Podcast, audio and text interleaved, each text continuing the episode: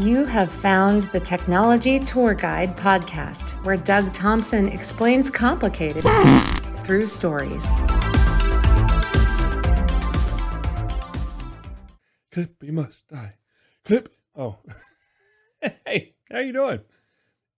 Yo, do you ever remember way back in the day when you opened Word or one of the Microsoft products and you had this little, this little dude, this little paper clip would come in, Clippy, and he was there to help yeah, I you, you know they it was so bad that they made memes out of it. Clippy must die. They made uh, all these other things came up, and then we refreshed it a little bit later, calling it Office Assistant, and it was a little push pin. So Saturday Night Live did a whole thing with Bobby Moynihan as uh, the push pin, and J.K. Simmons is the guy trying to use it, and, Bobby was just annoying him with different things, and you know as, as luck would have it, we've as we've all experienced you misheard things if you were using audio, mistyped or tried to anticipate what you're doing. And you know, it, it, it ends up being more um, more trouble than it's worth most of the time. You spend how to in the in the episode that they had of Saturday Night Live, he said, you know, how do you get turn pushy off? And it was murder pushy. so yeah, I think we've all wanted to murder pushy at one time or another. But you know, we, we suffer with it today, autocorrect. You know, how many of you sent a text or typed something and, you know, mainly text and it's autocorrect and it's not the word that you wanted? It reminds me of a story of uh, my my uh, former boss I had. This was way back in the in the day. We had three you know 386 PCs and they were slow and you, you had Word, but it was pretty rudimentary. But it did have autocorrect, and he was trying to say you know take appropriate action and he ended up sending an email that said take Aphrodite action because he smelled so bad. He spelled so smelled so badly, spelled so badly.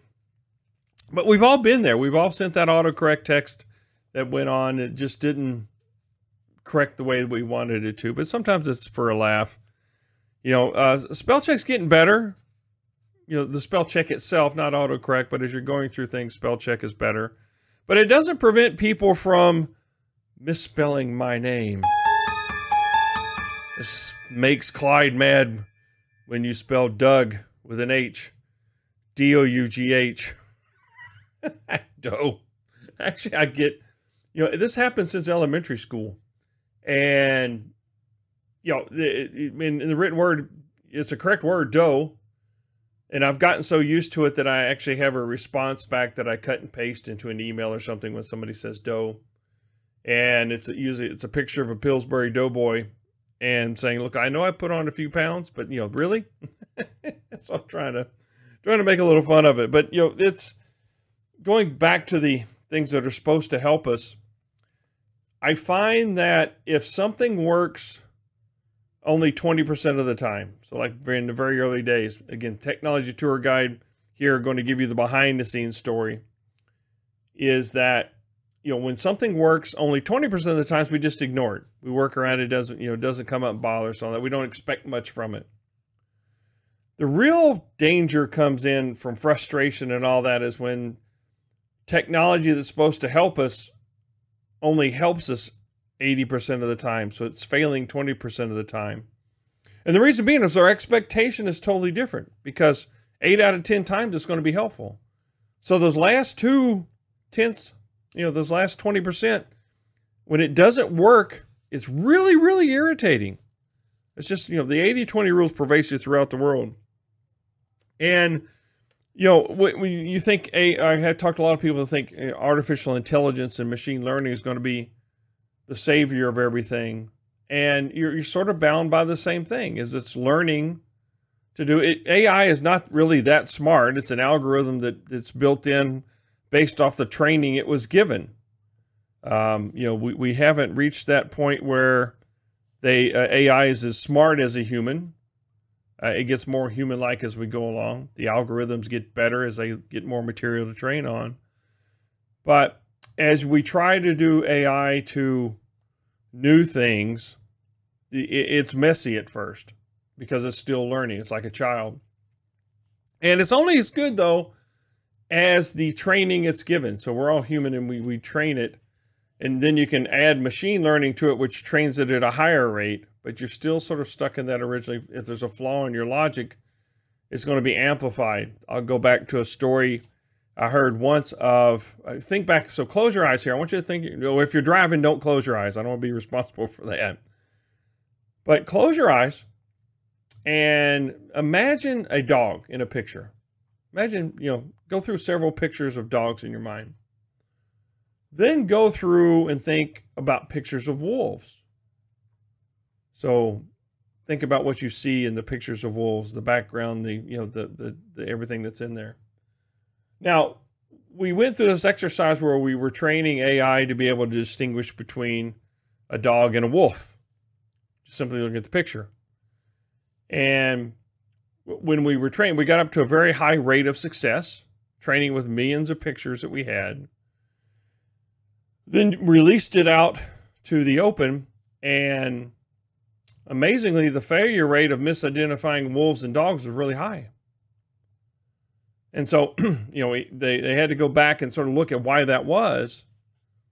Now, go back to what you had in your mind with the dog. You know, it's playing with a ball, it's in a park, someplace like that on your lap. Now, go back and think about wolves. You know, they're usually in the woods. You know, there's likes to be sometimes it's winter, so there's a lot of snow on the ground and all that. Um, but what we were, turns out, what they were training it to see, what was trained to see, was actually when it saw snow in the background, it said wolf. So the major, vast majority of the pictures that they were training on were of wolves in the snow. So they were, you know, were training on the wrong pattern. That's so that's the way this works. So if you go back to, you know, you can share your own. That's the most annoying thing now is you know, you know get my phone. Hey, they want to share your info. They want all this other stuff and all that. And on one hand, it's good because maybe it'll help AI and all that be better, help things be better for me. But on the other hand, what are they doing with our data that they have? I don't know. Eh, nobody can read a, a the the you, you end user license agreement. Good lord, I you know you you just, I, you just can't live that long to read all those things written by lawyers. So you really are not sure what is being done with your data. So there's always a trade off with that. Um, I tend to opt for a, a poorer experience maybe than keeping some of my data private. But you know, it's you know, how do we make this stuff better, and and how do we um, get to the point where AI makes us better, and you know, helps us be better humans, help us be better at our job, help us do these other things. It's only through training and stuff that goes on in that. So, thinking back to the last episode where I had the travel day from hell how could AI maybe have helped some of there? Now, I think there's room and right, you know, there, there's a lot of room in there for improvement. Hey, the, uh, you know, he's got to get to Philly to get that. We want to do an Uber. Is there a local garage we can bring and do things out? So, again, uh, take some of the work off, you know, the the um, back end mechanisms, and it, this is really good for sort of crossing crossing the streams if we use a Ghostbuster reference. But you, you talk about okay, look, he's going to be late. Can we automatically adjust his airline his his flight to get to the you know the most thing that's appropriate? Uh, we adjust it for five. Well, that's not going to work. Okay, let's adjust it for seven. As we're going on again, using some automatic stuff, and then we see, okay, um, you know, the, the, whatever for whatever reason, air traffic, we sat on the tarmac for 45 minutes. Why didn't we sit at the gate? Why did we know, delay boarding?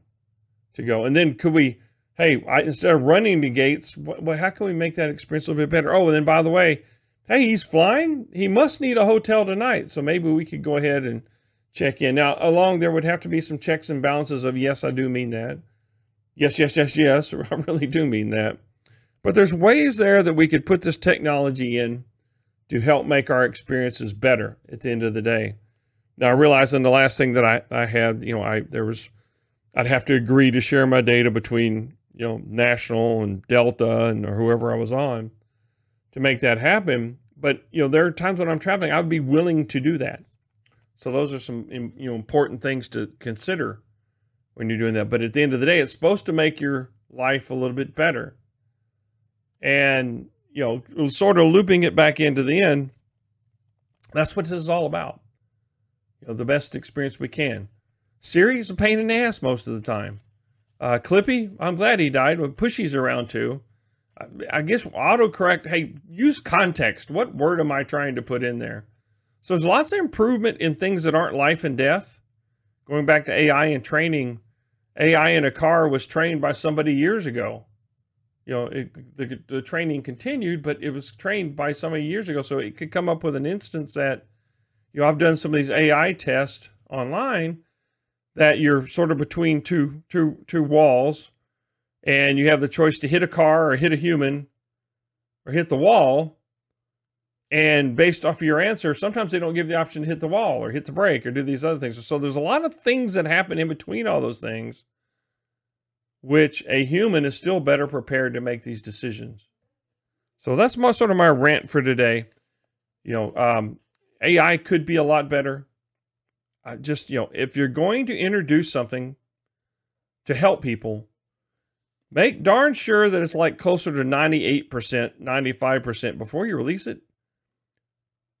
Or you know is it going to piss people off? You're going to anger clyde. So what is your most frustrating um, experience with technology or clippy? Do you love clippy? Do you let's take a poll. Do you love clippy? Do you hate clippy? Um, do you do you even know what the hell Clippy is? Think of substitute Siri for Clippy, and I think we're on it. Or hey Google. Right now, every time I speak, Alexa on my TV tries to come on when I say a magic word, and I have no idea what that word is. Clyde's getting pissed off about that. Write your comments and stuff below. And you know, uh, I survived the travel day from hell. I'm surviving Clippy. Make it a great day, and we'll talk to you later.